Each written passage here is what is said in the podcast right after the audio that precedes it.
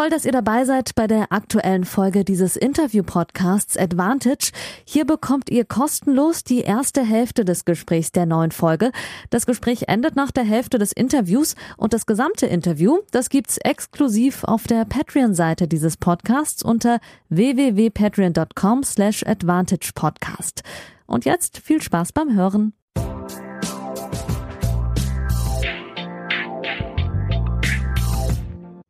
Hallo liebe Advantage-HörerInnen und vor allem liebe Patty und schön, dass ihr wieder eingeschaltet habt zu Folge 109, mittlerweile im vierten Jahr dieses Podcasts. Wir haben ja für die meisten Tennisprofis Off-Season. Manche sind noch am Spielen, manche spielen Liga, manche haben ein bisschen Urlaub gehabt, manche sind schon wieder äh, am Trainieren. Und in dieser Zeit ist es gar nicht so leicht mit der Terminkoordinierung. Umso glücklicher bin ich, dass ich eine Doppelpaarung jetzt hier in der Leitung habe nach Frankreich, die ein Wahnsinnsjahr hinter sich hat. Hendrik Jebens und Konstantin Franzen sind mittlerweile unter den Top 70 der Tennisweltrangliste im Doppel. Vor zwei Jahren waren sie noch außerhalb der Top 500. Beides Jungs, die sich übers College irgendwann entschieden haben, doch nochmal Profi-Tennis anzugreifen, eine super Ausbildung dort genossen haben, dieses Jahr sechs Challenger-Titel gewonnen haben, noch zusätzlich vier Finals gespielt haben und jetzt auf der ATP-Tour auch Fuß gefasst haben, zuletzt in Metz auf einem ATP 250er Turnier überhaupt erstmal ATP-Spiele gewonnen und dann sofort ins Finale eingezogen. Und jetzt freue ich mich, dass sie ähm, ja im Umkreis von Paris in der Leitung sind. Hallo Hendrik und hallo Konstantin, guten Morgen. Guten Morgen, guten hi Morgen. Hi, dass wir hier sein dürfen. Es freut uns. Ja, freut uns sehr. Mich ebenso. Ähm, ist nicht selbstverständlich. Ihr spielt gerade äh, Liga in äh, Frankreich, erste Liga. Ähm, äh, habt bereits die Vorrunde euch schon qualifiziert, aber seid noch dort und äh, seid stark eingebunden. Deswegen vielen, vielen Dank, dass ihr euch Zeit nehmt. Normalerweise, ihr, ihr beiden, stelle ich am Anfang immer so ein bisschen eine nicht tennisbezogene Frage, aber nach eurem äh, grandiosen Jahr dachte ich, lasst uns mal direkt über Tennis reden, ähm, weil ihr habt ja auch extrem viel gespielt. Ihr spielt auch erst seit seit äh, Frühjahr zusammen, hattet davor andere Partner. Deswegen fangen wir mal wirklich ganz, ganz, ganz klassisch an.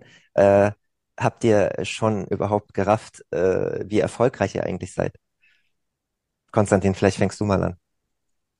Ähm, ja, also jetzt die letzten Wochen oder letzten paar Tage ähm, haben wir so ein bisschen realisiert und konnten so ein bisschen verarbeiten, ähm, was wir so die letzten Wochen, vor allem die letzten zwölf Wochen, haben wir, glaube ich, am meisten ähm, erreicht, was wir so das ganze Jahr erreicht haben. Klar, haben wir im Sommer und im Frühjahr auch schon sehr gut gespielt und wir haben nicht das ganze Jahr bisher zusammen gespielt.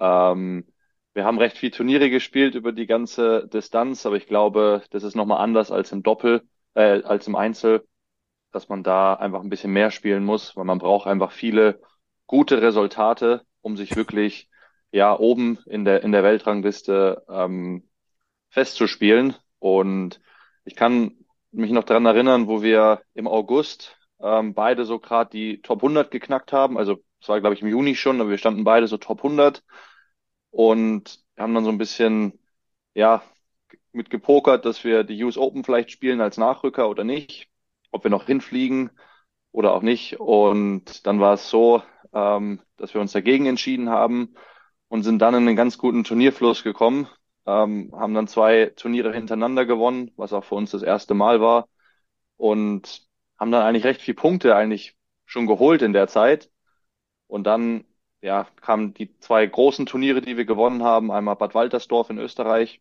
und einmal Orléans in, in Frankreich. Das waren zwei 125er.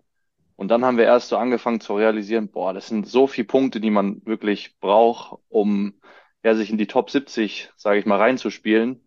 Weil man muss als Team, so, man sagt immer so 140 stehen, dass man ja in die Australian Open, sage ich mal, reinkommt oder in, in den Grand Slam. Kombiniert natürlich, und, ne? Ja. Genau, kombiniert. Und dass es dann so viel Punkte tatsächlich waren.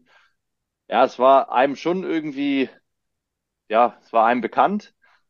Aber es war dann mhm. doch, die Vorstellung war schon sehr verrückt, dass man dann so viel mhm. Matches gewinnen musste, dass wir dann, ja, jetzt wirklich sagen können, dass wir im Januar zusammen als Team die Australian Open jetzt spielen können. Du sprichst es an, ähm, die Qualifikation für euer erstes gemeinsames Grand Slam ist eigentlich spruchreif, kann man, kann man schon so sagen. Da geht, da geht nichts mehr schief. Das ist, ist glaube ich, auch offiziell, ne? Von der, von, der, von der Ranglistenposition. Ähm, ähm, die Zuhörerinnen hier sind äh, Tennis-Freaks und die wissen auch den steinigen Weg, vor allem im Doppel äh, nach oben. Wir hatten dieses Jahr schon Dustin Brown äh, zu Gast, äh, bevor er sich leider wieder am Rücken verletzt hat, als er gerade die Top 100 im Doppel geknackt hatte. Und das hatte ja auch eine ganze Zeit lang ähm, gedauert, äh, Hendrik. Ähm, Australian Open ist für jeden, der Tennis auf halbwegs vernünftigen äh, Niveau spielt und ambitionierte Ziele hat, ist ein Grand Slam natürlich so das alleroberste Ziel. Äh, mit welchem Gefühl bist du jetzt so zwei Monate vorher, hey, wir sind, wir werden in zwei Monaten wirklich in Australien sein und auf dem allerhöchsten Niveau zusammen competen? Es ist ein mega Gefühl, vor allem wenn man sich's auch verdient hat, so wie wir es auch auch gemacht haben durch das viele Spielen. Du hast es ja eingangs schon gesagt, wir spielen wirklich sehr viel. Es war auch nicht einfach und äh, Konstantin hat sehr gut gesagt, wir haben eigentlich top begonnen. Wir haben ja im Sommer Heilbronn gewonnen, im Frühjahr auch schon Biel und äh, haben echt gute Resultate gemacht und uns war das nicht so wirklich bewusst. Also klar, man weiß es, aber man guckt auch nicht immer zu weit voraus in der Rangliste, weil wir haben das Jahr außerhalb von 130 begonnen beide. Ähm, wenn man jetzt guckt, wie viele Punkte das sind, um jetzt da hinzukommen, wo wir jetzt sind, ja, das ist schon so ein bisschen scary eigentlich. Also dann nimmt man es lieber Woche für Woche. Und äh, klar, die Vorfreude ist riesengroß. Das war auch so ein bisschen, ja, so ein kleines Problem oder was heißt Problem oder so eine Challenge, weil jetzt am Ende vom Jahr habe ich das Gefühl, dass wir alle auf der Tour Einzel oder Doppel, es redet jeder nur noch davon, schaffe ich den Cut fürs Hauptfeld, schaffe ich den Cut für die Quali Australian Open oder halt beim Doppel bei uns schaffe ich die Top 70. Ich meine, im Einzel rutscht weniger, im Doppel auch nicht so viel. Klar kann man mal noch nachrücken, aber es geht eigentlich nur noch um das Thema und weil eben die Vorfreude so groß ist, weil das so einen hohen Stellenwert hat. Ähm, aber auf der anderen Seite war es natürlich trotzdem wichtig, haben wir dann gesagt, hey, wir spielen Woche für Woche. Die Wochen sind jetzt auch wichtig und das konnten wir dann auch nochmal mit dem großen Erfolg in Metz eigentlich gut umsetzen. Aber klar, jetzt realisiert man das äh, schon und äh, erstes Grand Slam zu spielen für uns beide als Team, das war unser Ziel, ähm, dass wir es als Team schaffen. Das ist schon ein sehr tolles Gefühl und da freuen wir uns beide sehr. Da sprichst du aber was Wichtiges an, weil das ist ja, also vielen nicht unbedingt so bewusst, ne? Die, die Top-Jungs oder die im Einzel auch unter den ersten 80 stehen, die davor sowieso, die ja gesichert die vier Slams haben und dann die, das gesicherte Einkommen übers Jahr verteilt, wie man das Jahr planen kann. So Jungs jetzt wie Maximilian Materer zum Beispiel, jetzt auch die im Einzel jetzt gerade noch einen Challenger gewonnen haben, die spielen bis spät ins Jahr hinein, um sich halt die Quali ähm, irgendwie ähm, ja sicher, die Quali sicher zu haben das ist ja ein schönes Gefühl, beziehungsweise das, das bringt einem da viel finanziell und Planungssicherheit. Auf der anderen Seite geht ja viel Zeit verloren äh, zur Recovery, zur Offseason, ähm, zur mentalen Erholung, auch mal nach Hause zu gehen und so weiter. Das wäre jetzt mal so die nächste Frage, äh, vielleicht auch nochmal Hendrik. Ähm, ihr habt so viel gespielt, ihr kennt es natürlich noch nicht jahrelang, so dass man irgendwie müde im Kopf wird. Siegt die Euphorie gerade die die mentale und körperliche Müdigkeit? Ähm, oder merkt ihr beide auch schon so, puh, also ich gehe schon ziemlich auf den Zahnfleisch gerade? Also ist schon, stimmt schon, was du sagst. So viele Jahre machen wir es jetzt noch nicht. Ähm, das macht sicher einen Unterschied. Ich meine, ich spiele schon ein bisschen länger, obwohl es nicht erfolgreich war die ersten Jahre. Und da kann ich vielleicht eine gute Sache dazu sagen. Wenn man natürlich Erfolg hat und Turniere gewinnt, ist es trotzdem schwierig, den Reisestress. Also da haben wir schon wirklich schwere Wochen hinter uns gehabt, in Anführungszeichen. Ich meine, wir spielen Tennis, wir sind auf der Tour, also schwer ist jetzt immer, möchte ich auch nicht ein bisschen vorsichtig formulieren. Ja, ja wir können klar, unseren, klar. unseren, unseren Traum leben, wir können unser Hobby zum Beruf machen, aber trotzdem ist es tough und wir haben wirklich hier zehn Stunden heim von Bad Waltersdorf, jeder allein im Auto, am nächsten Tag nach Orleans, dann habe ich meinen Führerschein verloren äh, dann stehen wir da mit der Polizei eine Stunde, dann muss der Konstantin fahren. Also es, es sind schon immer schwierige Sachen. Also okay, da hake ich jetzt Fall. aber mal, da hake ich jetzt aber ja. mal direkt rein, weil äh, das ja. sind genau die Tennis-Anekdoten, äh, die wir in dem Podcast hören wollen. Äh, was was ist da passiert? Ich bin auch manchmal ein Tollpatsch. Äh, ich musste auch schon mal meinen Führerschein nachzeigen. Also man hat ja dann, in, wenn, wenn du in Deutschland deine Plakette nicht hast, also ihn nicht jetzt verloren hast, weil du zu schnell gefahren bist, sondern wenn du die Plakette nicht dabei hast, läuft es so. Das ist mir auch schon passiert. Äh, dass ich dann zwei Wochen Zeit habe, um bei einer deutschen Polizeistelle den, den Führerschein nachzuzeigen, sozusagen. Was, was war bei euch da los? Ich, ich erzähle es jetzt einfach mal, weil ich war ja betroffen direkt. Ja. Also kleine Vorgeschichte, kleine Vorgeschichte, dass ich hier mein Gesicht wahren kann. Also Konstantin hat ja gesagt, wir hatten im Sommer nach der Top 100, ja, war, war es ein bisschen schwierig. Da habe ich mir auch den Daumen gebrochen. Ähm, da haben wir ein paar Wochen dann nicht gespielt und auch Resultate waren nicht gut. Und dann sind wir wieder top gestartet in Augsburg. Da wird Konstantin sicher später noch drauf eingehen im Podcast, was das für uns äh, für einen Stellenwert hatte. Da haben wir Como gewonnen. Dann ging es ein bisschen hin und her und dann haben wir eigentlich einen sehr, sehr großen Sieg in Bad Waltersdorf, war auch sehr emotional. Ähm, dort, also tolle Stimmung, haben wir da das 125er gewonnen und dann war die Euphorie natürlich groß. Und äh, dann ging es am Montag nach Orléans und da war die Euphorie vielleicht im Auto bisschen zu groß bei mir. Dann sind wir äh, von der Autobahn gewechselt auf der sogenannten Décentrale. Äh, das sind so kleine Landstraßen in Frankreich, wo man halt von Autobahn zu Autobahn geht. Und es war 80 und ja, ich wurde anscheinend mit äh, 40 zu viel äh, vom Radar rausgezogen. Ähm, ich glaube, dass es nicht 40 waren, aber es waren sicher 25. Also ganz Ihr seid zusammen, ihr seid zusammen in einem Auto gefahren? Ja, wir Wir sind in meinem Auto äh, gefahren. Ja, aber da muss man natürlich Genau. auch, da muss man natürlich auch sofort den Beifahrer kritisieren. Ja. Der hätte das ja merken müssen. Ich glaube, es war uns Ah. bewusst, dass wir zu schnell gefahren sind. Ja, wir haben Verstehe. uns zu sicher gefühlt nach dem Titel. Ja, haben uns einfach zu gut gefühlt. Nein, nein, das passiert einfach. Ähm, es war, es war auch nichts los auf der Straße, was jetzt trotzdem nicht das schnelle Fahren verteidigen soll. War einfach nicht gut von mir, auch am Ende vom Tag. Und dann standen wir halt da im Kreisverkehr. Ich spreche ja ein bisschen Französisch und haben da mit den Behörden gesprochen. Die waren auch recht entspannt. Wir haben denen auch erzählt, hey, wir fahren zum Turnier nach Orléans. Die kannten sich auch ein bisschen aus im Tennis und fanden es ganz cool und ja, mussten aber dann meinen Führerschein halt entziehen und ja, dann sind wir weiter nach Orléans. Das sind so die Höhen und Tiefen. Ich meine, es gibt natürlich Schlimmeres, als seinen Führerschein abzugeben. Ja, das ist, äh, ist auch klar. Aber nein, dann, dann sind wir nach Orléans weiter und da lief es ja auch sehr gut. Ähm, jetzt, äh, eigentlich, ich wollte ja davor, was war die Frage davor? Jetzt haben, sind wir ein bisschen da ins Detail gegangen mit dem Äh, Führerschein. mentale, mentale Ähm, Müdigkeit, genau. Reisestress Ge- etc. Genau. Ähm, und äh, klar, so das sind halt immer so Sachen, das summiert sich dann, aber am Ende vom Tag, wenn man Erfolg hat und vor allem wenn man Spaß hat, wie wir es als Team haben, ist es viel einfacher, viel zu spielen. Also früher, jetzt in meiner Einzelkarriere sozusagen, da habe ich viel verloren, konstant Niederlagen einstecken müssen. Qualis bei Future-Turnieren, das hat mich schon extrem, äh, wir sagen mal, leer gemacht im Tennis, wenn wir hier schon die Anekdoten äh, Mhm. raushauen dürfen. Hat einen sehr leer gemacht, es war sehr anstrengend und da dann immer wieder zum nächsten Turnier und ich glaube, da für viele andere Spieler, die jetzt in der Lage sind, ist es genauso, ist es halt auch nicht so einfach, wie jetzt vielleicht für uns zu einem guten Challenger zu gehen. Wir haben gewonnen, wir sind gut drauf, wir sind ein gutes Team, es passt menschlich. Natürlich trotzdem alles nicht so einfach, aber hat es trotzdem etwas leichter gemacht, würde ich sagen. Ja. Sehr gut. Also da war schon mal die erste Anekdote und trotzdem auch sehr viel äh, Weisheit äh, dabei. Wir werden äh, da noch intensiver reingehen in der nächsten Stunde. Fangen aber mal ihr beiden in der äh, kürzeren Vergangenheit an, und zwar da, wo es für euch beide zusammen angefangen hat. Nämlich ihr spielt ja eigentlich erst seit März zusammen, davor mit äh, verschiedenen Partnern. Äh, du, Hendrik, hast, hast viel mit ähm, Niklas Schell äh, zusammengespielt. Äh, ich habe gelesen, der hat sich da danach leider verletzt. Ich weiß nicht. Fabian Fallert was. Also mit, Ni mit Niklas Schell habe ich auch viel gespielt, Okay. Auch vor allem früher auf Future-Ebene. Mhm. Da haben wir viele 25er gewonnen und auch sehr erfolgreich gespielt, aber er ist noch jünger, hat sich dann eher aufs Einzel konzentriert. Und dann mit Fabian Fallert habe ich eigentlich das ganze restliche Halbjahr 2022 gespielt So, und okay. auch im Januar 2023, ja. Und er Ja. ist auch mein gut, guter Kumpel aus Stuttgart, trainieren zusammen. Ja, cool.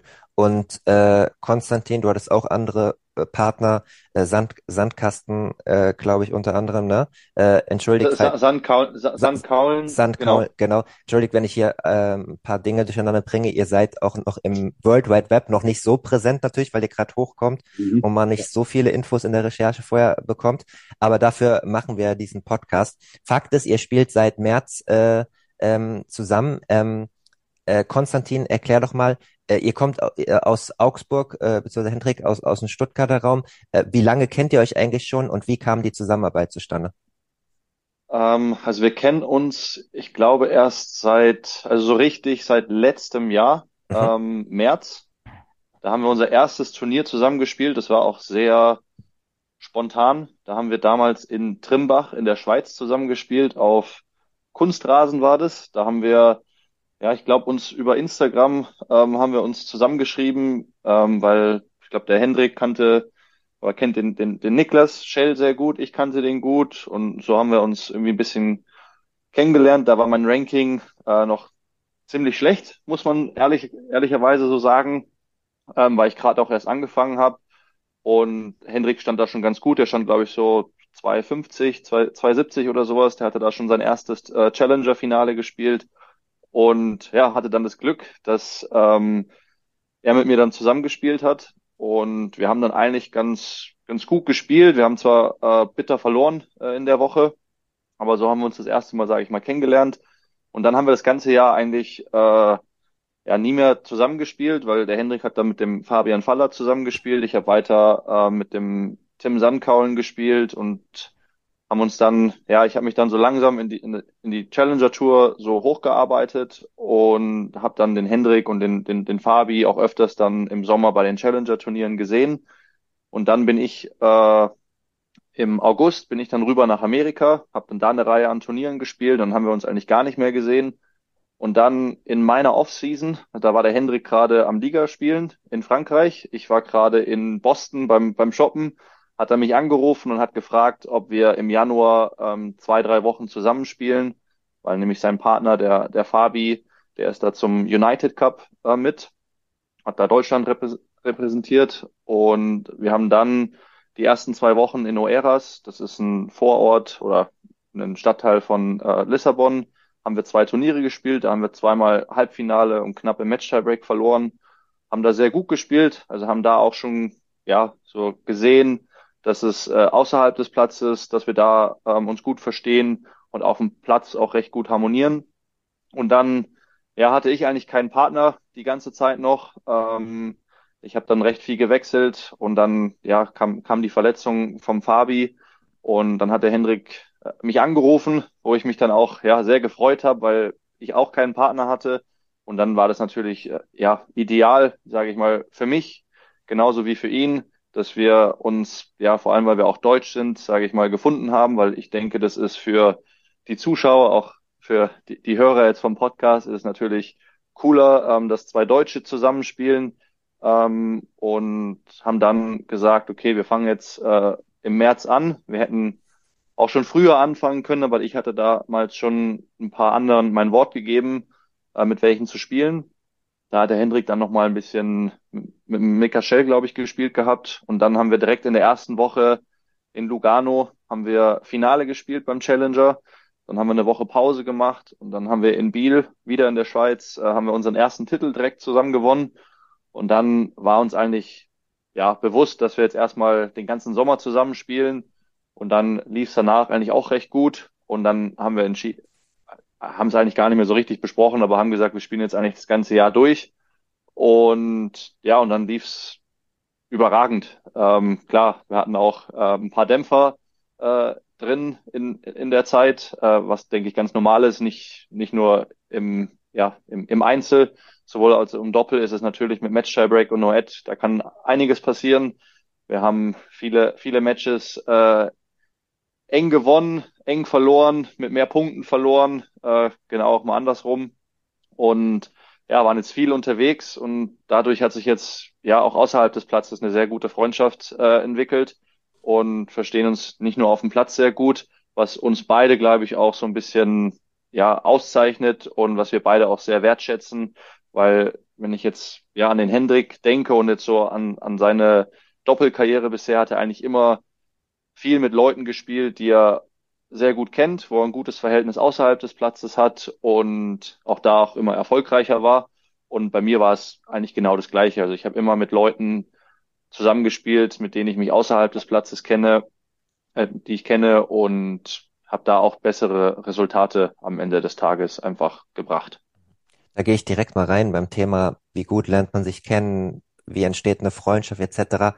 Ähm, das versucht man natürlich ja immer mit Leuten zu spielen, wo die Chemie stimmt. Jetzt wisst ihr natürlich besser als ich und auch die Hörerinnen wissen das. Äh, Profi-Tennis ist nicht immer leicht zu planen, Hendrik, ne? Also ein Einzelspieler muss schon gucken, wenn er auf dem Weg nach oben ist, wo kommt er in welches Turnier rein? Ihr auch. Ihr müsst, ihr seid auf dem Weg nach oben, ihr musstet lange gucken, wo kommt ihr wie rein und dann auch noch, ob es mit dem Partner klappt. Jetzt habt ihr natürlich das äh, gleiche Ranking, weil ihr viel zusammenspielt. Ähm, das war am Anfang ja äh, nicht der Fall. Ähm, zwei Fragen, Hendrik. Wie, oder erstmal nur eine Frage. Wie schnell lernt man sich eigentlich gut kennen, wenn man wöchentlich zusammenspielt? Ist das nach zwei Wochen so, okay, ich habe den entschlüsselt, decoded, äh, ich weiß, wie ich mit dem umzugehen habe? Oder ähm, äh, erzähl mal ein bisschen.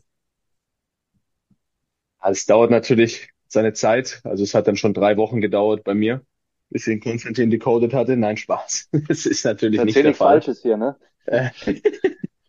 Dreieinhalb Wochen. Ich muss nochmal bei, meinen alten, bei meinem alten Arbeitgeber der Sohn nachfragen, dass wir, dass wir ein bisschen Kohle bekommen, wenn wir jetzt für Decoded Werbung machen. So. Ich dachte da eher an das Buch von Jay-Z, falls es was von euch sagt, wo er seine Lyrics decoded. Das sagt mir eher was. Stark. Das andere jetzt hast du, kenne ich Hendrik, jetzt, jetzt hast du, jetzt hast du alle äh, Oldschool-Hip-Hop-Fans auf deiner Seite in dem Podcast. sehr, sehr gut. ähm, nein, zurück zur Frage. Also ähm, natürlich nicht. Also wir haben, was uns natürlich sehr, also wo wir einen ähnlichen Background haben, ist das College Tennis. Yes. Und äh, da bekommt man ähnliche Sachen vermittelt, erlebt ähnliche Sachen. Und ähm, dann natürlich so Siege zusammen. Ähm, also wir haben unseren ersten, also wir haben unseren ersten gemeinsamen Challenger-Titel gewonnen. Das schweißt, äh, also nicht meinen ersten, ich habe meinen ersten. Du hattest einen davor, aber, einen davor. Aber, ja. aber trotzdem auch, auch der zweite ist auch, also auch jetzt, der nächste wird auch noch schön sein. Also Titel sind immer schön, aber gerade so ganz am Anfang, so diese Titel, für mich war es dann der erste Titel im Ausland, für Konstantin der erste Challenger-Titel. Ähm, und davor mal, wir haben mal auch Finale in Lugano, das war ja auch, ja auch Emotionen, gleich beim ersten Turnier, wo man sagt, wir machen jetzt die Partnerschaft, da hatten wir auch gute Gespräche. Ähm, es ist äh, einfach so, wenn man zusammen Sachen erlebt, lernt man sich schneller kennen, aber man kann es nicht sagen, dass man den anderen jetzt sofort äh, so richtig kennt. Ich meine, das, das braucht seine Zeit.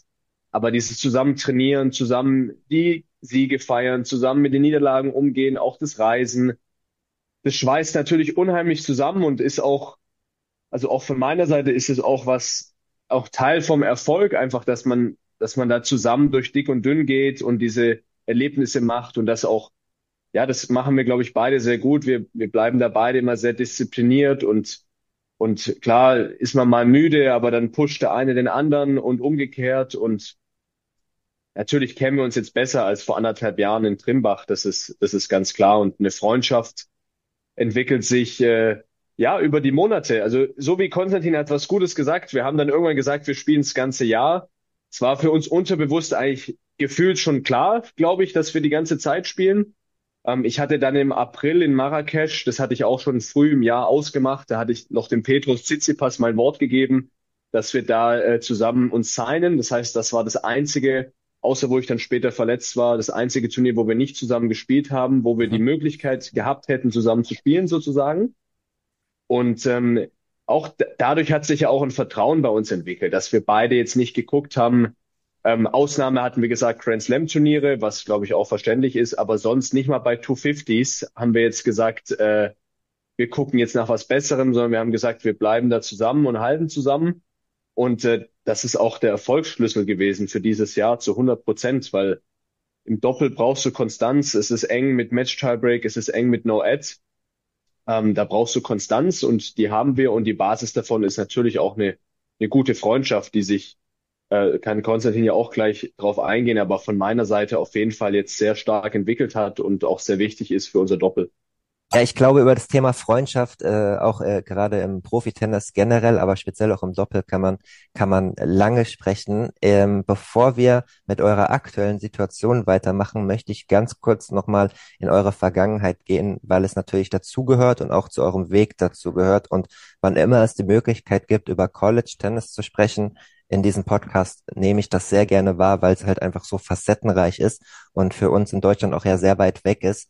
Und ähm, ihr könnt das sehr, sehr gut aufbröseln. Konstantin, du warst äh, in Texas an der Universität, in University, University in Waco, Texas, hast BWL Master gemacht. Und Hendrik, du warst in, also ich habe es mir hier aufgeschrieben, San Diego State University mit Schwerpunkt Business Management. Ähm, vielleicht fangen wir mal mit dir an, Konstantin, weil ich auch gelesen hatte, dass du, ähm, wie so viele bayerische Talente, natürlich auch an der Tennisbase warst, länger in, in, in Oberhaching. Nimm doch, nimm uns doch nochmal rückblickend in deinen Denkprozess mit. Ähm, warum nicht versucht, direkt über kleinere Turniere in die Weltrangliste zu kommen und warum in die USA zum Studium? Ähm, ja, also mein Weg hat angefangen äh, in Oberhaching an der Tennis Base. Ähm, da bin ich damals mit 13 Jahren, Jahre alt war ich, bin ich nach Oberhaching gegangen, bin da damals ähm, oben ins Zimmer auch eingezogen, also ins Internat, äh, habe dort mit meinem ja, besten Freund ähm, Luca Wiedemann ähm, zusammengewohnt auf, ich glaube, 16, 17 Quadratmeter und haben dann dort beide auch unser Abitur gemacht. Ähm, für mich, klar, wo ich mit 13 ähm, ans, nach Oberhaching gegangen bin, stand, ich glaube, wie für alle Jungs und Mädchen da draußen, gab es nur den Traum, äh, Tennisprofi zu werden. Und klar, die Schule macht man dann so mit.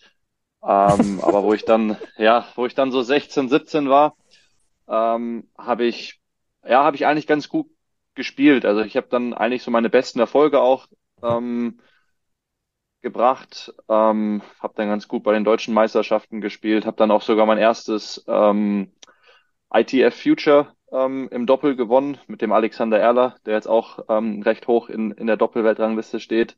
Der hat auch damals äh, im Internat oben äh, mit mir gewohnt, ist auch ein guter Freund von mir. Und danach war eigentlich so, ja, für mich klar, dass ich mit 18 einfach noch nicht ja, weit genug bin, oder ready war, auf die Profitour zu gehen. Und Hast du die, wenn ich da kurz mal rein kann, hast du die Entscheidung selbst getroffen? Hast du mit den Eltern oder mit, äh, mit den äh, Tennis-Coaches in Oberhaching äh, die, die Entscheidung mal durchgesprochen? Wie, äh, oder, oder trifft man das komplett selbst? Also so einen richtigen Kontakt mit den Tennis-Coaches in Oberhaching hatte ich jetzt nicht so wirklich. Ähm, es gab auch, ich glaube, das ist auch so ein bisschen so ein Problem, was wir in Deutschland haben, dass es für, klar, wenn du so ein Ausnahmetalent bist, wie jetzt sage ich mal der Alexander Zverev oder auch der, der Rudi, ähm, da ist natürlich klar, wenn die mit, mit so jungen Jahren so große Erfolge schon haben und dann auch viele gute Sponsoren haben, dass ja. der Weg ja nach der Schule oder schon mit 16 ähm, einfach voll auf Profi ge gegangen wird. Ähm, aber bei mir war es so, ja, dass die finanzielle Seite ist natürlich äh, die ist natürlich immer schwierig. Da müsst, braucht man natürlich äh, gute Eltern. Äh, meine Eltern haben mich immer unterstützt und wir haben dann, ja, ich habe mich dann hingesetzt mit meinen Eltern. Ähm, wir haben darüber gesprochen. Also die Idee kam tatsächlich auf, weil mein älterer Bruder, der spielt auch Tennis, der wollte damals nach Amerika gehen, ähm, ist dann dann trotzdem, also ist dann nicht letztendlich gegangen, aber ich habe dann durch diesen Future-Titel habe ich recht gute äh, Angebote aus Amerika bekommen. Und genau, dann kamen halt Unis auf, wie jetzt bei mir die, die Baylor University, die ist in, in Waco, Texas, wie du es schon ähm, genannt hast, die auch damals, ähm, so wie heute, zu den Top-Unis im Tennis gehört. Ähm, also die stand damals, wo ich recruited wurde, stand die, glaube ich, zwei oder drei. Und John, John Pierce, John Pierce war auch an diesem College, ne? Genau, und auch für, für, für deutsche äh, Tennisfans auch der Benjamin Becker. Der ist ah, ja der erste, zweiten, der Pionier. Genau, der, mhm. der, der Pionier, genau. ähm, nee, dann war das für mich einfach sehr vielversprechend. Zu einem, dass man halt sein Studium und dann das Tennis ja kombinieren kann. Und das finde ich eigentlich an diesem amerikanischen System sehr cool. Klar ist, ist die Uni ähm, ist nicht ganz so anspruchsvoll wie vielleicht jetzt in, in Deutschland oder allgemein in Europa. Ähm, aber man hat am Ende des Tages trotzdem einen Abschluss. Und das war für mich so, das hatte einen sehr hohen Stellenwert mit 18, dass ich dann ja erstmal ins Ausland gehen kann, dass ich dann ja die englische Sprache auch noch perfekt beherrsche ähm, dass ich das kombinieren kann mit dem Tennis. Und ich habe schon immer ähm, ja den Gedanken im Team zu spielen. Deswegen spiele ich jetzt, denke ich, auch Doppel. Ähm, das war immer sehr, hat einen sehr großen Reiz für mich gehabt, im, im, im Team zu spielen und habe da auch immer meine besten Erfolge geleistet, so wie wir jetzt auch jetzt noch in Frankreich hier in der Liga spielen. Das macht einfach mega Spaß ähm, oder auch in Deutschland. Und bin dann mit 18 rüber, habe dann, ich habe fünf Jahre war ich drüben an, an der Baylor University. Ich habe dann meinen Bachelor, ich habe zwei Bachelor und, und einen Master gemacht. Ähm, das kam dann auch noch mit ja, Covid zustande. Ähm, dass ein Jahr ich länger, dann ne? meinen Master gemacht habe. Ja, genau, ja. ich habe noch ein Jahr länger gemacht wegen Covid, weil wir haben dann ein Jahr äh, zurückbekommen. Und ich war eigentlich in meinem vierten Jahr, hatte ich eine recht schwere Schulterverletzung und war dann eigentlich genau wo Covid quasi kam, war ich raus und war dann eigentlich, ja, die nächsten zehn Monate habe ich keinen Tennisschläger mehr in die Hand genommen und dann, ja, kamen die Gespräche mit den amerikanischen Coaches auf, ob ich nochmal zurückkommen möchte, ob ich meinen Master anfangen ähm, wollen würde. Und dann hatte ich eigentlich schon mit Tennis abgeschlossen und ich wollte dann eigentlich ein Jahr in Amerika arbeiten, in San Francisco bei Oracle. Ähm, da hatte meine Uni auch einen ganz guten Draht, weil der Mark Hurt, der ist oder war der CEO von, von Oracle Mhm. und der hat auch bei Baylor damals gespielt und hätte dann dort in San Francisco anfangen können zu arbeiten. Und dann kam aber der Anruf, haben mich gefragt, ob ich zurückkommen möchte und ich war damals auch Team-Captain. Mein kleiner Bruder, der war auch noch im Team und ich habe dann gesagt, ja, ich will unbedingt nochmal zurückkommen, vor allem dieses Chapter College Tennis, die Uni, ähm, auch ich habe meinen Bachelor in der Corona-Zeit abgeschlossen. Das wollte ich dann einfach nochmal auf einer schönen Basis, sage ich mal, beenden. Ne? Auch mit dem Gedanken habe ich schon gespielt, dass ich wahrscheinlich nicht mehr Tennis spielen kann ähm, für ja für meine Uni. Und dann ja ging der Heilungsprozess, Physiotherapie ging dann doch ähm, lief besser als eigentlich gedacht.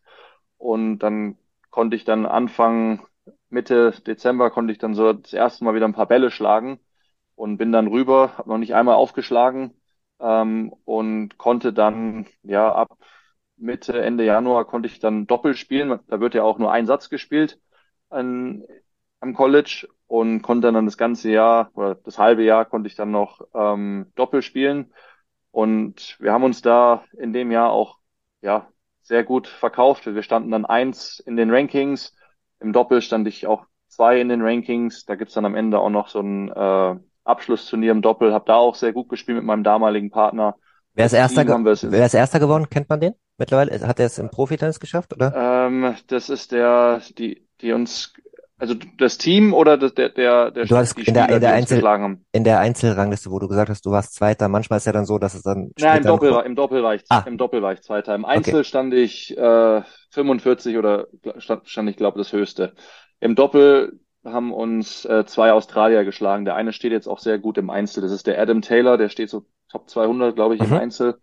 Ähm, aber als Team haben wir es halt auch ins, ins Finale geschafft. Deswegen Cool. war das dann für mich ja ein mega Erlebnis dann noch, weil das war auch so, wo ich ja 17 war, hatte ich mir damals Videos angeguckt, äh, das NCAA-Finale und dann hat man da selber drin gespielt. Das war natürlich ein, ein Traum. Es war natürlich schade, dass wir es am Ende nicht gewonnen haben. Aber das hat mir auch so den Weg, sage ich mal, geöffnet, dass ich dann ja jetzt noch hier doppelt spiele und noch meinen meinen Traum leben kann. Weil Cool. ohne ohne diesem fünften Jahr wäre ich jetzt, glaube ich, nicht mehr ja in in dem Boot, wo ich jetzt gerade mit dem Hendrik drin sitze und dass wir zusammen die die Welt bereisen und unseren Traum erleben, um ja im Doppel ja auf der Tour zu spielen und da unseren Traum zu erfüllen, den wir seit Kindheitsjahren, sage ich mal, hatten. Cool. Ja, das Boot hat ein gutes äh, Fundament, Hendrik. Du warst äh, am College äh, schon früher, natürlich vor Corona. Ähm, die meisten äh, deutschen Tennisfans, die, die, die hören dann immer von den Tennisspielern, ja, da ist der Teamgedanke im Vordergrund, ähm, da wird die Gemeinschaft äh, ge gefördert. Aber vielleicht kannst du das mal ein bisschen untermalen, vielleicht mit ein, zwei Anekdoten aus deiner Zeit. Was macht dieses besondere College-Flair aufs, aufs Tennis auch bezogen so aus? Also natürlich muss ich mich anschließen, dass das Teamfeeling äh, sehr besonders ist, aber ich versuche auch paar interessantere Sachen einfließen zu lassen für die Tennisfans. Ähm, also man kann das so beschreiben. Du, du kommst dahin mit 18 und äh, bist natürlich sehr jung und man hat noch nicht so viel von der Welt gesehen, obwohl man mit 18 natürlich, wie wir alle, glaube ich, denkt, man ist ganz cool und man weiß so viel und wie alles Ja, funktioniert. Ja. Und äh, ja, dann kommst du dahin und kann jetzt eine Story erzählen, eine, eine kleine, und dann kommen wir vielleicht ein bisschen da in den Flow rein. Also ich habe schon immer viel Fitness gemacht und ich habe in Deutschland immer mit so Handschuhen trainiert, weißt du, so im Fitness mit Mhm. Handschuhen trainiert und dann war erstes erstes Gym-Training ähm, 5.30 Uhr dreißig Montagmorgens und äh, Angesetzt fürs gesamte Team natürlich, ne? genau fürs Ja. gesamte Team, ja. Und ähm, dann war es so, eigentlich hätten wir so einheitliche Klamotten tragen müssen und haben dafür eine Textnachricht bekommen, aber ich kannte nur WhatsApp und es hat auf meinem Handy nicht funktioniert und keine Ahnung. Dann bin ich da montags eingelaufen im wei- weißen T-Shirt. Unsere Farben waren schwarz-rot und vielleicht noch grau. Also weiß auf keinen Fall, ja. Also mit, mich mit einem weißen T-Shirt eingelaufen, irgendeiner Hose und mit halt so Workout-Handschuhen, ja. War ich gerade 18 geworden, wo ich das College angefangen habe. Da habe ich einen Einlauf bekommen. Das war, das habe ich noch nie erlebt, sowas, ja. Ich habe gedacht, ich bin im falschen Film nach, nach zwei Wochen, ja. Weil es war ja nicht mein Fehler eigentlich. Also zumindest habe ich damals so gedacht. Mhm. Ich wusste es einfach nicht besser.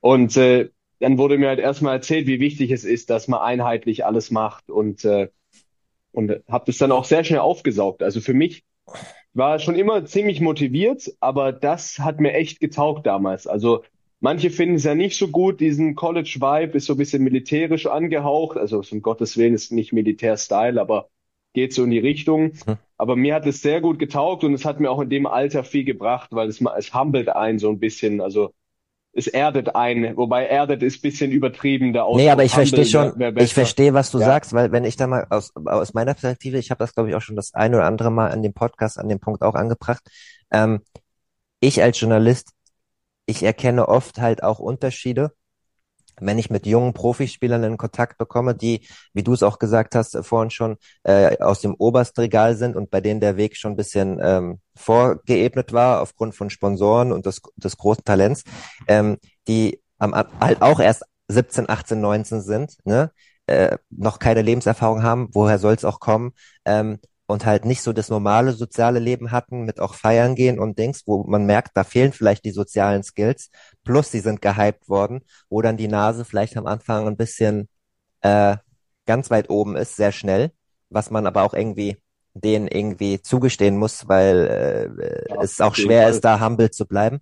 Und ich dann oft auch genau diesen Unterschied bei Mitzwanzigern, die auf dem College waren und den umgegangen sind, merke, die halt ähm, äh, äh, das alles schon durchgemacht haben, vom Col College, von diesem Gemeinschaftsgefühl so ein bisschen gehumbelt worden sind und, äh, und trotzdem auch ein bisschen gefeiert haben und vielleicht mal auch äh, zu viel Alkohol getrunken haben und die ganz normalen Teenager-Erfahrungen machen konnten, ohne dass, ohne dass die, die Bild-Zeitung äh, drüber geguckt hat, ne, wenn man was äh, Gen- Blödes gemacht hat. Ja, da, da ist man auch dankbar für. Also ich würde es kurz aufgreifen, was du sagst. Ähm, Konstantin hatte ja gesagt, dass bei vielen dann schon mit 16 der Weg klar ist. Ähm, es war bei uns beiden nicht so, es war bei mir auch so.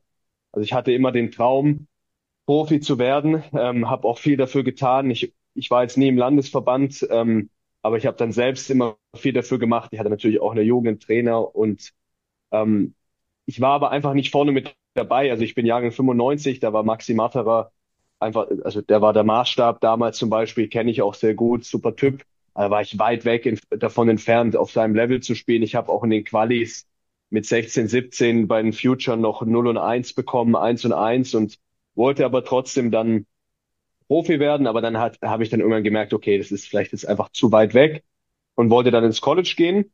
Und tatsächlich war ich auch nicht so gut. Also ich hatte jetzt nicht mein, mein Pick, wo ich hingehen konnte.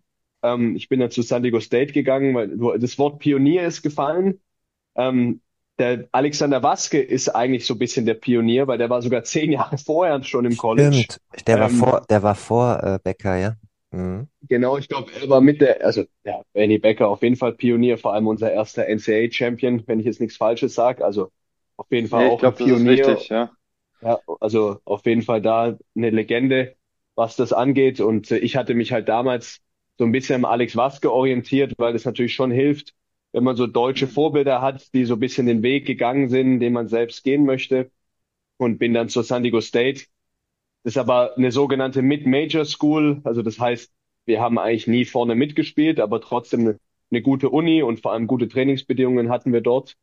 Und äh, ja, da war es auf jeden Fall so, ich war dann mit 18 da und da waren erstmal alle Weichen davor, habe ich gesagt, ich mache jetzt hier alles, um Tennisprofi zu werden. Aber dann geht man natürlich schon ins Studentenleben rein und äh, feiert mal zu viel und verliert sich da so ein bisschen drin und da hatte ich auch so ein bisschen dann den, den Traum Tennisprofi verloren. Aber nichtsdestotrotz hat man immer alles gemacht fürs Team.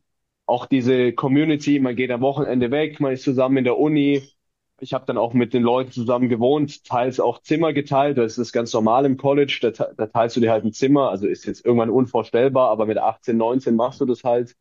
Ähm, ja, so ist es halt. Und dann, ja, einfach zusammen an so einem Ziel zu arbeiten. Was damals war es das Ziel eben, dass das College-Team gut performt. Plus der soziale Aspekt, auch mal so normale Sachen zu erleben, war unheimlich wertvoll. Also möchte ich auch nicht wissen, äh, möchte ich nicht missen. Und äh, was ich noch aufgreifen wollte, es ist auch nicht leicht für die Jugendspieler. Ich werde es nie verstehen können, weil ich einfach Lichtjahre davon entfernt war, auf dem Level zu spielen in dem Alter. Aber mit der Aufmerksamkeit und auch mit dem Erfolg umzugehen, wenn man 17, 18, 19 bei den Mädels sogar noch viel jünger ist zum Teil, das ist unheimlich schwer. Da möchte ich mir auch nichts anmaßen, dass die Leute damit falsch oder richtig umgehen. Ähm, ich bin nur selber froh, dass ich das nicht hatte im Nachhinein, weil viele sind ja auch schon dran zerbrochen und ich bin froh, dass ich da so ein bisschen auch ein normales Leben leben konnte. Das hat mir das College eigentlich ermöglicht. Und trotzdem eben noch die Weiche auf diesen Tennisprofi-Traum äh, zu haben. Und äh, wir sagen das immer oft, äh, wir sind jetzt happy, unseren Traum zu leben. Der Traum war natürlich mal ursprünglich im Einzel Wimbledon Finale, denke ich, wie bei uns allen, wenn, wenn man aufwächst und es im Fernsehen sieht. Aber Jetzt macht es eigentlich fast noch viel mehr Spaß mit Konstantin zusammen. Wir arbeiten unserem Ziel. Er hat es schön gesagt, wir gehen in die Welt zusammen, äh, machen da viele Erfahrungen, erste Erfahrungen gemeinsam und äh, ist vielleicht jetzt sogar viel schöner, als, äh, als es vielleicht im Einzel gewesen wäre. Es macht Spaß und äh, ja, sind da sehr dankbar dafür, würde ich mhm. jetzt mal für uns als Team auch sagen, ja. Jungs, man, man, man darf in diesem Podcast eigene Fragen äh, einreichen, wenn man ähm, Supporter ist bei Patreon. Unter www.patreon.com slash advantage podcast könnt ihr ein monatlich kündbares Abo abschließen, geht bei 1 Euro los, ab 5 Euro bekommt ihr alle Folgen zuerst und in ganzer Länge. Und ab dem 7 Euro Pledge dürft ihr eigene Fragen einreichen. Das haben auch zwei Leute wieder gemacht, unter anderem die Petra, die schon äh, fast von Anfang an dabei ist. Und die hat nämlich, deswegen passt jetzt zu, zu dem Moment, genau so eine etwas heikle Frage äh, gestellt, die alle Doppelspezialisten irgendwann schon mal beantworten mussten. Warum aufs Doppel konzentriert?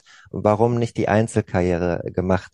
Du hast es schon ein bisschen angedeutet, ähm, äh, dass man irgendwann merkt, okay, für, für ganz oben reicht es nicht oder übers College halt die, die Umwege zu gehen, aber trotzdem muss man ja, das ist mein Empfinden, wenn man im Doppel ganz oben mitspielen will, muss man irgendwann sich auch komplett darauf äh, fokussieren und auch anders trainieren und hat andere Schwerpunkte. Ähm, äh, wann, wann ist bei euch die Entscheidung getroffen und war da, waren da Bauchschmerzen dabei, weil man denkt, ha, vielleicht Einzel äh, ging da auch noch mal was? Ähm, achso, jetzt habe ich gar nicht gesagt, wer, ne? Vielleicht, äh, Konstantin, äh, vielleicht fängst du mal an das zu beantworten? Ja, ähm, ich denke, es ist von Person zu Person ist es äh, unterschiedlich. Also bei mir, ich habe letztes Jahr angefangen, ähm, professionell zu spielen und ich bin sofort mit dem Gedanken reingegangen, ich werde nur Doppel spielen. Ich habe klar am Anfang, ich hatte kein Ranking, ähm, habe ich am Anfang auch noch Einzel gespielt, weil sage jetzt einfach mal so ein bisschen aus, aus, äh, aus dem Selbstbewusstsein, dass ich ein ganz äh, ordentliches Level habe. Ich spiele auch noch ein gutes Einzel, ähm, kann auch in der zweiten Bundesliga Einzel spielen. Aber von mir, es war einfach von Anfang an klar, dass ich ähm, Doppel spielen werde, weil ich von mir selber überzeugt war, dass ich im Doppel ähm, ja es, es weit bringen, bringen kann. Wie weit, weiß ich jetzt nicht. Also in der zweiten Bundesliga habe ich öfters gegen Doppelspieler schon gespielt oder auch gegen Einzelspieler, die so Top 100 im Doppel standen, Einzelspieler, die so um die 200 standen und dann wurde mir so bewusst, okay, ich, ich habe das Level äh, im Doppel, da wirklich ja weit nach vorne zu kommen. Da muss ich, da muss ich ganz kurz mal, mal reingehen, weil das vielleicht den einen oder anderen auch nicht bewusst. Ihr seid beide, beide sehr groß gewachsen, deutlich, deutlich über 1,90, äh, gute Reichweite, gute Aufschläge, dann dementsprechend auch gut am Netz. Äh, ist das auch Teil der Begründung dann? Wenn du sagst, ich, ich wusste, dass ich im ist, Doppel, Das ist auch Teil der Begründung. Das spreche ich jetzt von uns für uns beide. Wir haben beide einen sehr guten Aufschlag, was uns auch, denke ich, äh, auszeichnet. Jetzt vor allem auch im Doppel. Ähm, ich glaube, dass wir beide im Einzel auf schnelleren Belegen äh, sehr gut spielen.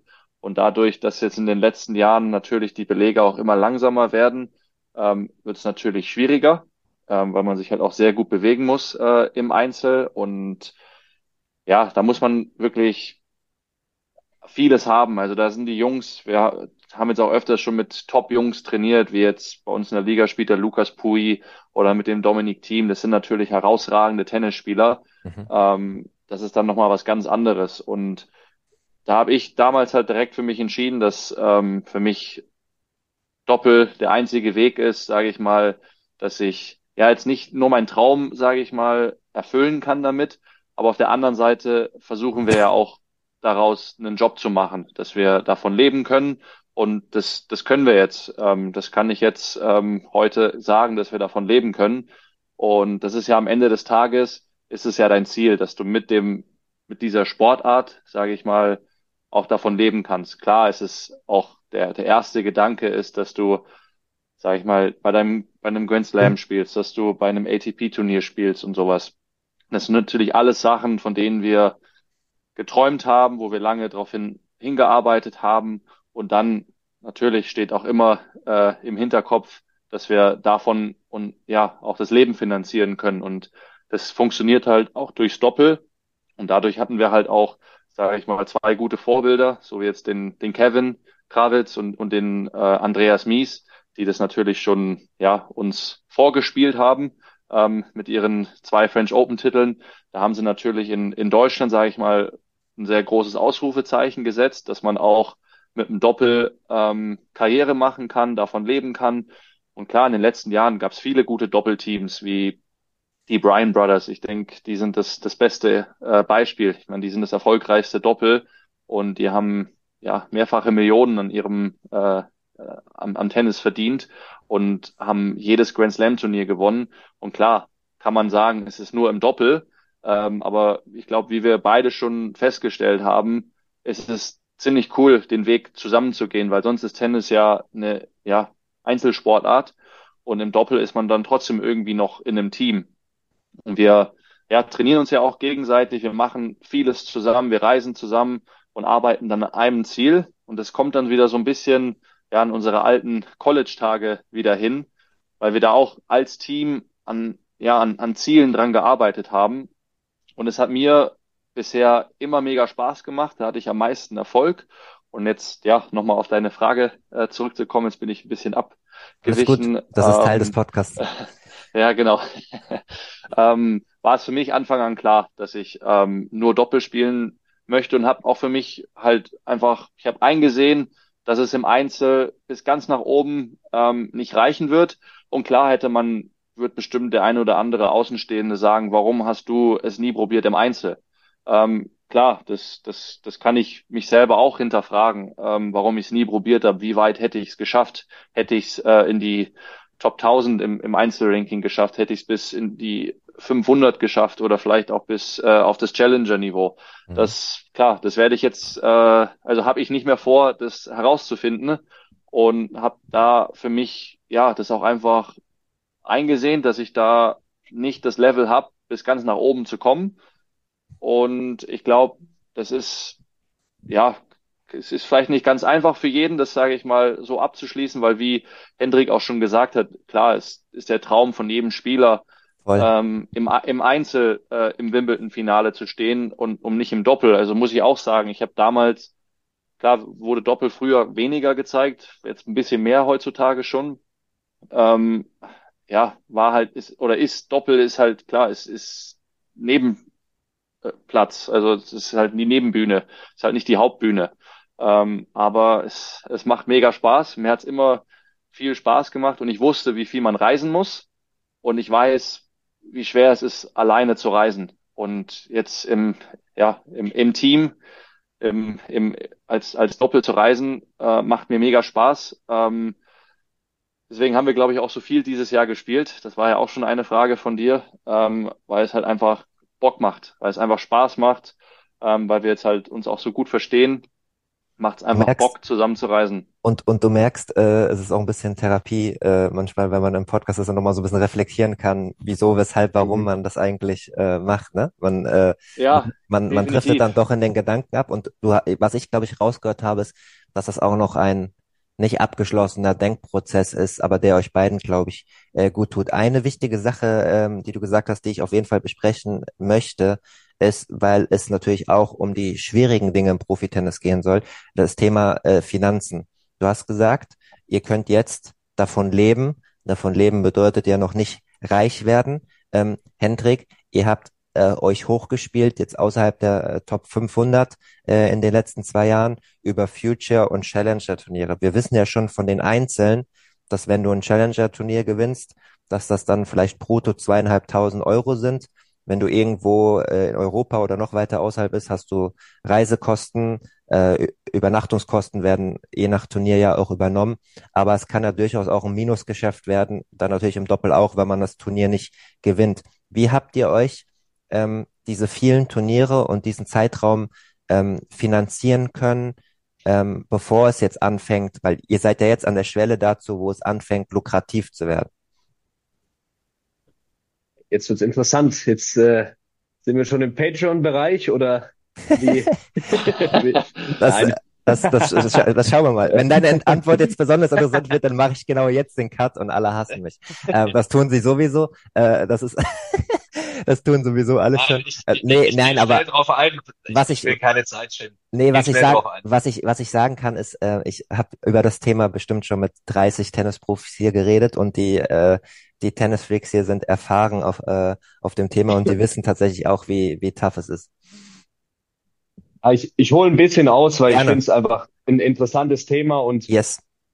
man, mu man muss auch immer dazu sagen, und Konstantin hat es sehr gut gesagt, das war bei mir auch so die Quintessenz irgendwann, man wird halt, man ist nicht immer 19, man ist nicht immer 21, du musst ja auch einen Beruf wählen, wo, wo du damit Geld verdienst. Einfach auch meine, wir sind Teil von der Gesellschaft, man hat auch diesen sozialen Druck einfach, ähm, man muss einfach Geld verdienen, es gehört einfach zum Leben dazu und dafür muss man einen Job wählen, wo man natürlich hoffentlich auch Freude hat und vor allem den Leuten was zurückgeben kann. Ist ja bei deiner Arbeit auch extrem so, Yannick. Aber es sollte ja auch ein bisschen finanziell äh, eine Sicherheit da, dadurch entstehen. Ähm, bei mir war es so, ähm, um jetzt auf das Thema einzugehen, ich bin nach dem College, war ich noch sehr jung, gerade 21, bin dann 22 geworden, habe dann angefangen auf der Future Tour zu spielen und verdienst du natürlich erstmal nichts, ja, also verdienst nichts. Ähm, ich hatte ein bisschen Geld, äh, ich habe ein bisschen Trainerstunden gegeben im College und auch meine Eltern haben mich unterstützt, sonst geht es nicht, ja, also es ist unmöglich. Habe ich 2017, 2018, 2019 viel Liga auch gespielt und, und hier und da ein paar Sachen gemacht, aber es lief nicht und dann habe ich gemerkt, okay, ich bin jetzt 24, auch schon mit 23, 24 habe ich dann gemerkt, boah, also so, so ist es nicht richtig, ja, so ist es nicht gut. Ich habe dann, dann kam natürlich die Pandemie, das war insofern schön, weil dann hatte man keine Kosten mehr ähm, und habe dann ein bisschen online ja, das war, das ist. Ja, ich lach nur, aber, ich lach nur, aber, weil ich, ich, hatte, damals, ich hatte keine Einnahmen mehr.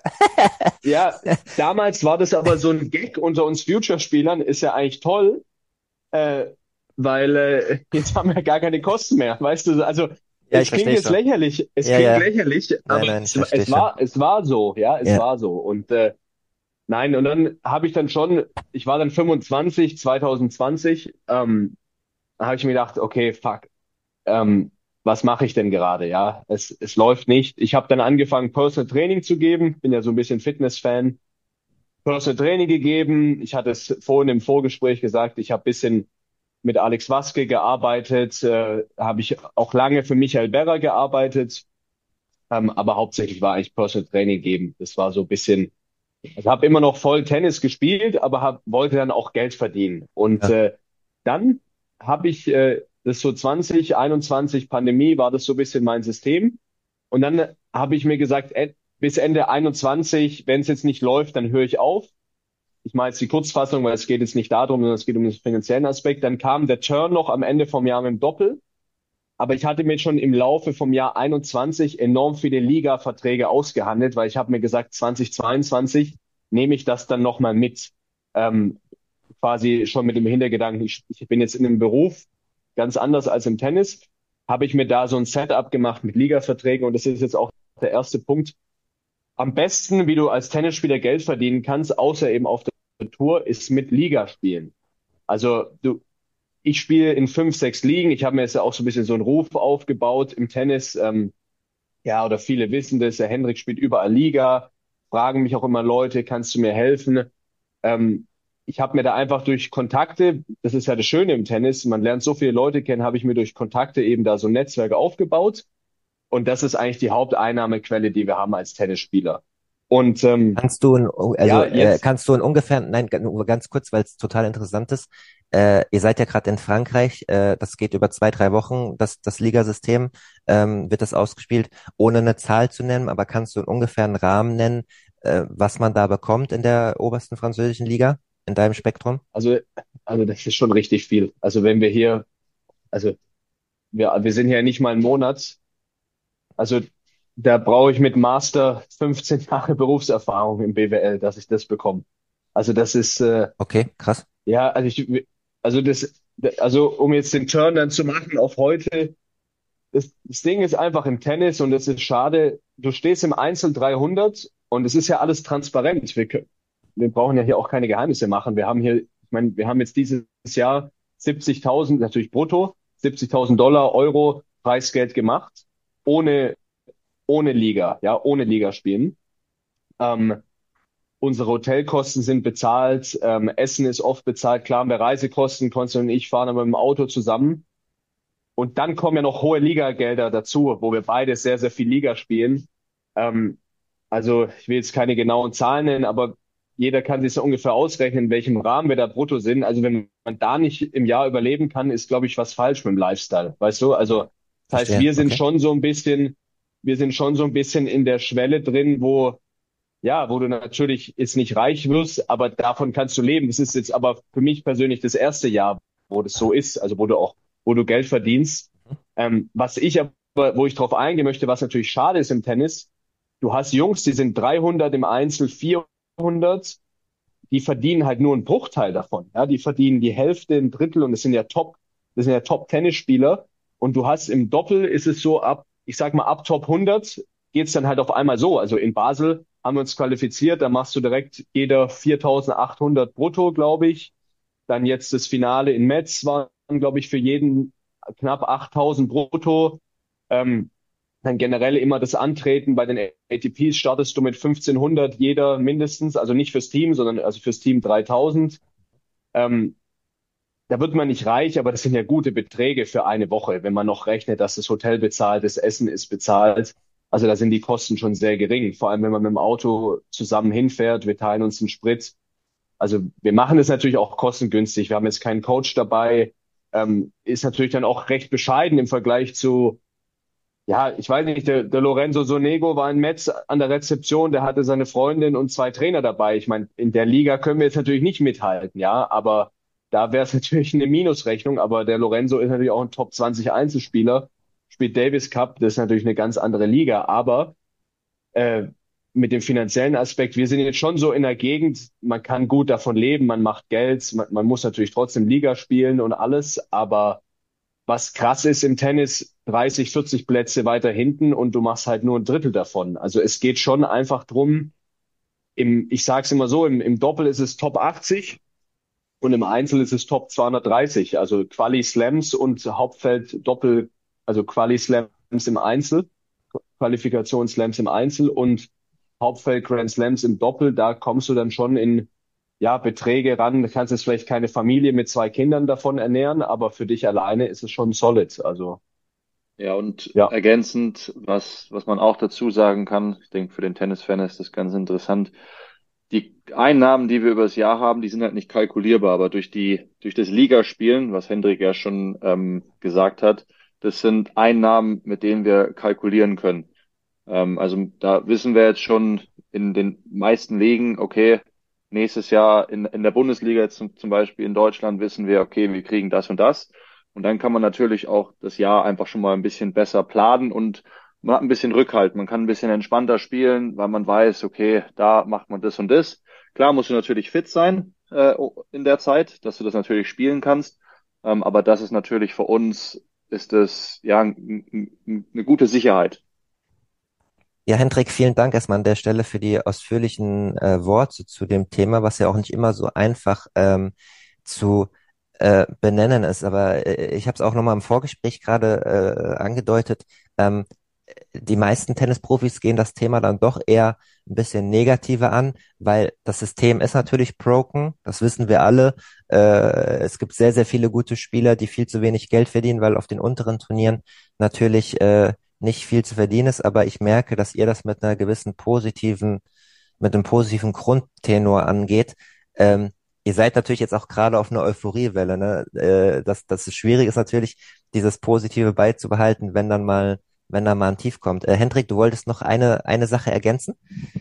Ja, also auch zu dem, was du jetzt gerade gesagt hast, ich, ich kenne ja beide Seiten, weißt du, ich habe ja angefangen ja. und. Das war der erste frei zugängliche Teil der neuen Folge.